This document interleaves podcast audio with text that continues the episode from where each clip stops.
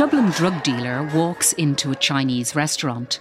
He doesn't order anything. Instead, he hands over a bag with 50 grand, 100 grand, maybe more.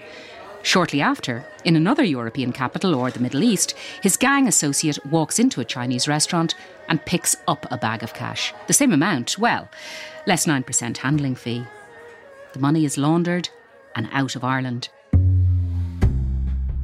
When the Criminal Assets Bureau raided properties in Dublin and Wicklow, they discovered an underground bank. You know, they pretty much got more than they bargained for. That's Irish Times crime editor Conor Lally. They found evidence that there was a foreign transfer of cash without the cash ever going anywhere. In this underground bank, designer handbags are currency, while a new Instagram generation of young Irish criminals flaunt their wealth. This is in the news from the Irish Times. I'm Bernice Harrison. Today, the underground bank that launders Irish gangland's cash. Conor, in your article for the Irish Times, you wrote Early one summer morning in 2020, teams of Gardaí, led by the Criminal Assets Bureau, that's the CAB, fanned out across Dublin and into North Wicklow. They had 13 sites to search in a money laundering inquiry.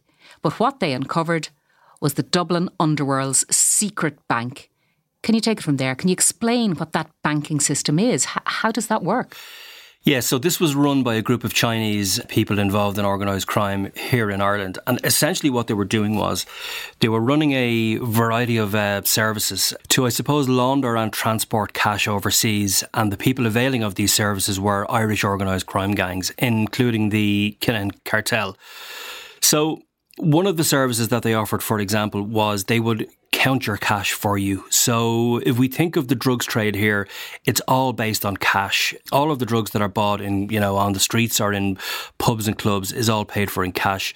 So drug dealers end up with a lot of cash and if you're a senior drug dealer and you've got a team of people selling drugs for you, you will end up with wads of money after, you know, every weekend or every week. And the Chinese were essentially providing a money counting service in a house in Tallaght. So the cash was dropped in there. It would be counted for you and it would be parceled into, you know, parcels of like a thousand euro or 10 grand. And you had to pay a fee for that. So that was one service they were offering. A second service they were offering was if an Irish organised crime gang here, for example, wants to move, shall we say, 300,000 euro from Ireland to Amsterdam. Essentially, what, what they do is they bring 300,000 euro into a Chinese restaurant here in Ireland. It's obviously a Chinese restaurant that is part of this whole criminal enterprise. So they bring their 300,000 euros in cash in and they effectively hand it over the counter. They then get the name and location of a Chinese restaurant in Amsterdam where a person of their choice can call in and can collect 300,000 euros. So the money is essentially then transferred from Ireland to the Netherlands without cash ever actually going anywhere. Conor, it's a remarkable system. It, it's almost like the criminals and their Chinese associates are recreating the banking system from first principles. Uh, you wrote in your piece that the bankers charge fees, and the fees can be up to 9%. Nice money for taking in and handing out bags of cash amid dumplings, prawns, and chicken chow mein. So, how can these criminal gangs trust one another with the money? The system really depends on a great level of trust between the Irish crime gangs and the people from China who are in Ireland. And then obviously it involves a lot of trust then between the different groups of Chinese people in both Ireland and in continental Europe. And then the third element is each Chinese restaurant that is involved in this, they need to start off with a big wad of cash. Because if a scam that you're running involves having to take in and hand out hundreds of thousands of euros at a time, you've got to start at the very outset of that process. You've got to have hundreds of thousands of euros in cash to get that going. But once it's up and running, it seemed to work here quite well for a period of time. Now, the guards reckon that that particular service was only being offered for about a year or two before these people were caught. You also report about another surprising method, I think, used by this underground banking system to get money out of Ireland, and it involves luxury goods. How does that work? So essentially, the service around luxury goods, what the Chinese group in Ireland did was they took, you know, thousands of euros, obviously tens of thousands, hundreds of thousands of uh, euros at a time off Irish organised crime gangs. They would then take some of the money and they would send people into places like Brown Thomas to buy really high value items like handbags. So they may go in and buy two or three handbags for 20 grand a piece, 30,000 a piece. The handbags were then brought to China and they were sold there. And then essentially that meant they were turned back into cash. So that cash was then laundered through the sale of these luxury items. And it was then funneled back to the Irish gangs in Ireland. So it had temporarily been converted into high value items, brought to China, sold retransferred back into cash and then brought back over to Ireland again. Now, the one unanswered question we have about that is, is that we don't know how the money in China reached the people in Ireland again. That part of the process hasn't been tracked down by CAB. The inquiry into that is still underway, but it is a question mark as to how the proceeds of the sale of the items in China got back to Ireland. It seems to me, though, that, you know, obviously these designer handbags very very expensive. Presumably that also applies to watches as well. Presumably that's another sort of currency as well. But at the same time you need to buy an awful lot of them to get rid of all this money. Is that not the case? I mean it, well, you would, I guess, yeah. I mean, you'd certainly have to buy, I suppose, four or five high value handbags, even to launder and move maybe 100,000 euros. But as I say, this was very attractive to Irish organised crime, this way of transferring the cash from Ireland to really any part of Europe. Obviously, we're an island nation, so almost all of the drugs we consume here is actually imported from suppliers abroad.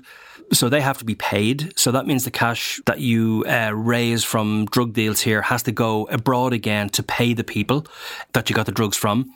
And then a lot of our senior drug dealers who ultimately run these very large crime gangs live in Europe or even further afield.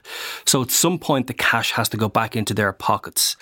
So for Irish organised crime, Getting drugs in is always a challenge, but then when the drugs are sold here, getting the cash back out of the country is always a risk. And we have had a lot of seizures of like vast quantities of cash being found by customs officers in ports and airports, by the guards, and so on. And that money is on its way out of the country back to either drugs suppliers in in uh, Europe or the Irish gang leaders who are in Europe. And I suppose this service of transferring cash overseas without the cash ever having to go anywhere, that took all of the risk out of transferring sums of money. It took all of the risk out of it, and you only had to pay a fee of about 9%, which, you know, sounds a lot. But if it means you don't lose an awful lot of the cash that you're trying to export, it's a good deal, really. So that was really the main service that attracted these Irish crime gangs. Can I ask you just one thing? If, you know, these big brands, these really big luxury brands that make these high value items, the last thing they want to be associated with is this sort of dodgy activity. Did you, when you were writing this piece, when you, you talked to CAB, did you reach out to any of these these brands to find out what they what they think? Well, not really, because I mean, there's no you know, there's no allegation of wrongdoing here, obviously on their part, and I mean, I think luxury items have always been popular with people who are involved in organised crime they have a lot of cash and they, you know, they have to spend it and they have always been attracted to luxury items, be it, you know, clothing, things like very expensive handbags, uh, very expensive jewelry. And I guess this is a way of flaunting their wealth and it's a way of, you know, showing off how successful they are, basically. So uh, the fact that they have been, I suppose, using luxury goods as a vehicle to export and launder their cash it's only a subtle change on what they've always been doing, and that is just buying up these goods to use and show off, basically. Now, for this story, you interviewed Detective Chief Superintendent Michael Gubbins. He's the head of the Criminal Assets Bureau, CAB. Is he satisfied, actually, that it's over, that these guys were caught. Yeah, he, he is satisfied that it's over. Um, it was a very specific group of people who ran the operation here, and they have been caught. Some of them are still under investigation by CAB and various other parts of the Garda. Others have fled back to China. Uh, so you, you, probably won't get them back to go on trial here. But certainly the group of people that ran this enterprise has been broken up, and, you know, the senior people have gone abroad. So certainly the services they they were offering were unusual. The way that you could hand in a large sum of cash at a Chinese restaurant here and then collect an equivalent sum abroad um, hadn't been found here before. Does it exist elsewhere? Yeah, international organised crime runs a similar system called Hawala, and again, that kind of um, you have people involved in that who are in various locations all over the world, and you will give them cash, and they will have colleagues in other parts of the world who will then pay people if they have a password for the money and all of that. So that is a system that has been in place internationally for quite some time. The system that was being run by the Chinese people here is a version of that.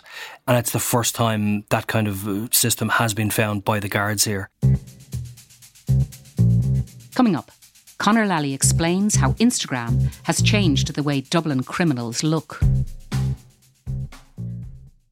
Now, as well as how criminals conceal their money, you wrote that Detective Chief Superintendent Gubbins he identified a big change in the way Irish criminals, and I suppose maybe maybe younger Irish criminals, are spending their money. Hmm. Can you explain? Yeah, so I mean, we've always, you know, we've always known with organised crime here in Ireland and, you know, really all over the world that a lot of these people, while they will seek to conceal their money in the sense that they'll try and explain it by laundering it through various means. They also have to flaunt that cash. And a lot of it is around trying to show off to their peer group how well they're doing, how successful they are. So they'll be driving around in, you know, very expensive cars. They'll buy houses normally in the areas where they're from. They'll get huge extensions done, lots of work done. They'll go on foreign holidays several times a year, often in very large groups of people, often paid for by one person in that group, just to essentially show off that they've got lots of money. But one of the things the guards are seeing in the last few years is more spending on things like plastic surgery, sunbed sessions, and a lot of these guys have got their teeth done. So they've got work done on their teeth, they've got them bleached and all kinds of jobs done on their teeth. And what the officers in CAB will say to you is, is that this kind of stuff is really brand new. Even 10 to 15 years ago, the people who were senior in organised crime here, if it got out that they were in any way vain, that would be regarded as a kind of a softness or a weakness. They were, you know, always trying to project the image of the violent hard man. But this new generation of criminals is apparently, according to CAB, very influenced by things like Instagram, reality TV, much in the same way that young people generally are. And what they're looking for the whole time is they're looking for ways of spending on their appearance and they're looking at opportunities such as, as I say, foreign travel, going to major soccer matches, MMA fights, that kind of thing. So they can take pictures when they're there, show them off on Instagram and basically I suppose, project this image of themselves to the world that they're high rollers, they've got plenty of money, and they're basically spending it all over the world. And they're not inhibited in the sense that they'll have a permatan all year round. They'll have very white teeth. Some of them have had hair implants and all that kind of thing. And just, I suppose, the pride they take in their appearance is a new thing. And it's a way of showing off how much cash they have because obviously all these procedures and treatments you know they can be very they can be very very um, expensive. Now tracking all that of course must be a gift to the CAB at the same time. I mean it's it's hiding in plain sight. But and it, look on one level it does seem sort of laughable you know the flashy criminal with the fancy car. Mm. but gubbins told you that it does have another impact in the way the local community begins to see very, very clearly that crime pays and that it may act as sort of a recruitment. Other kids might be more tempted to join in if they can see really what crime can buy. Yeah, this is it really. And I suppose if you look at some of the people who are involved in the Kinahan Cartel's Irish group, and that that Irish group has been referred to as the Liam Byrne crime group during CAB's uh, court cases. And really, you obviously had Liam Byrne at the head of that gang. That group handled the Kinahan's drugs in Ireland, um, and it was a very large group. You know, it was kind of headquartered in Crumlin, where Liam Byrne is from. And a lot of the men involved in that group had a very long run of dealing drugs. Some of them went to prison for various periods of time, but a lot of them really I suppose, had a 10 to 15 year stretch of importing a lot of drugs, selling a lot of drugs, and earning a, you know, vast amounts of money. And when you have that income over a very long period of time, you know, very often they're able to buy up several houses on the same road get very large extensions done to all of the houses, get a lot of other work done on the on the houses. So you have these enclaves of properties, and as people pass through, they would see, you know, maybe three, four, five houses that are completely out of sync with the other houses on the on the street. And then often outside these four or five houses, you'd have very expensive uh, luxury cars motorbikes, very sporty motorbikes, and you would literally be able to see the wealth. And as far as cab is concerned, obviously this has two impacts. It is very annoying for the genuine people who live close by, who have jobs and are out working hard trying to, you know, pay their mortgage and so on. But it also acts, as you say, as a recruiting tool for younger men, particularly who are from those areas. And what the Criminal Justice Bureau has found is among this kind of Instagram generation who are involved in organised crime, the guys at the top of the tree will be going on very expensive foreign holidays. They'll have bought houses, they'll have got jobs done on their homes, and it'll be really clear that they just have lots of money. And then the younger guys, maybe 15 years and older, they will be just starting out and it's important for them to be seen to have a few quid as well. So they will, uh, any, any cash that they get from their drug dealing, they will go off and buy the Canada Goose jackets, the kind of Moncler jackets, the very expensive trainers, you know, trainers that cost seven and eight hundred euros. And I suppose that's their version of international travel and owning properties all over the place. And highly visible. And highly visible. And I suppose once they get into that culture of trying to keep up with the Joneses, with all these various props and pieces of property and cars and all the rest of it, they're then just part of the culture and they're just sucked into it. And maybe they become the people who are leading the gangs in, you know, 10 years' time, 12 years' time. So the one big change that CAB has seen is the influence of Instagram, reality TV, and a lot of these guys now who are involved in organised crime want to be tanned, shaved, waxed, and have very white teeth and really look like the people they see on Love Island. And as the officers from CAB would say, that's the complete opposite of what the hard men who occupied the top jobs in Irish organised crime, that's the opposite of what they were about even 10, 15, 20 years ago. Now, in a previous episode of this podcast, you talked to my colleague Conor Pope about how CAB has been a major success in its own terms. So much so that many Irish criminals have been forced to flee abroad to evade its reach. What impact has that on the criminal landscape of today? Yeah, that is a very interesting point. A lot of these guys, particularly the men who would have been targeted in the very early days of CAB, I mean, CAB was um, CAB has been on the go now since uh, 1996, and really there was a generation of criminals there who were targeted very early. People like Gerry Hutch, for example. Now, obviously, he, he Gerry Hutch is you know, he's lived abroad, but he's largely stayed in Ireland. Um, but a lot of the others have actually gone abroad. And the reason why they have is because they know that if they want to enjoy the lifestyle that they're able to enjoy, it'll be very visible here. And we have a particular guard Garda Bureau who can come and take your house off you, your, your cars and so on. And very few other European countries have those powers. They cannot go after your assets unless you've been convicted in the courts. So if they want to seize a drug dealer's assets, they can only go after your assets if you've got a conviction for commercial scale drug dealing. So definitely it's easier for CAB here than it is for other police forces abroad. So a lot of these guys have fled abroad and did so from the early days of CAB. And then what we have in more recent years is, I suppose, Irish criminals who, from their late 20s to their late 30s, who have grown into senior jobs in Irish organised crime. They get so big and then they're targeted by CAB and they will go abroad. And what happens to them is really, while yes, you can continue to run an organised crime gang in Ireland f- from abroad, it's definitely harder. And your leadership over your gang begins to be undermined, that's for sure.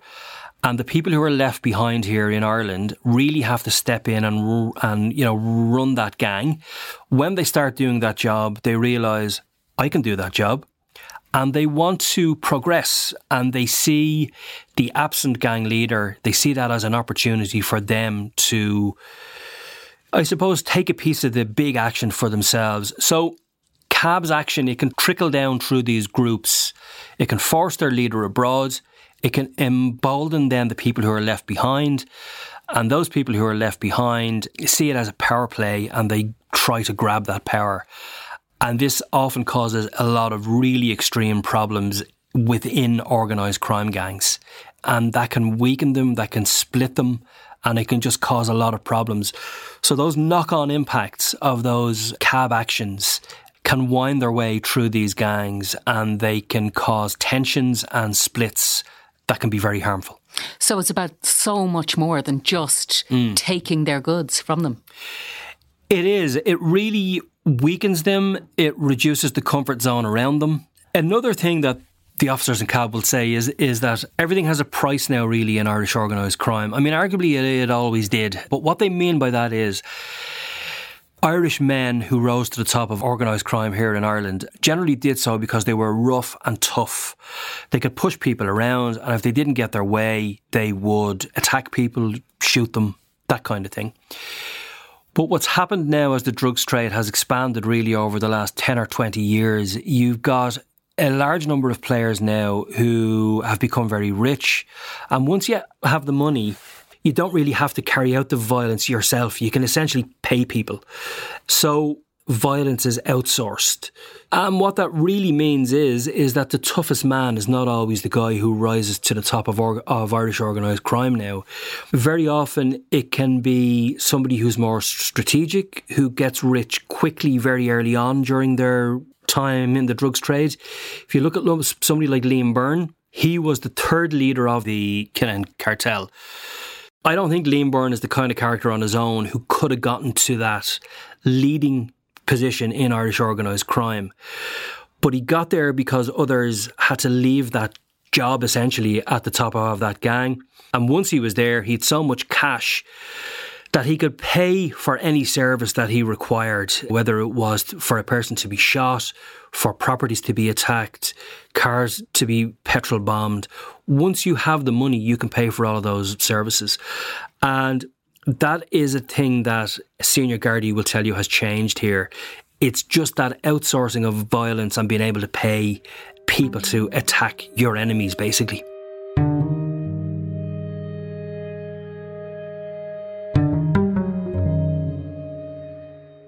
That's it for today. For Conor Lally's interview with the head of the Criminal Assets Bureau, subscribe at irishtimes.com forward slash subscribe.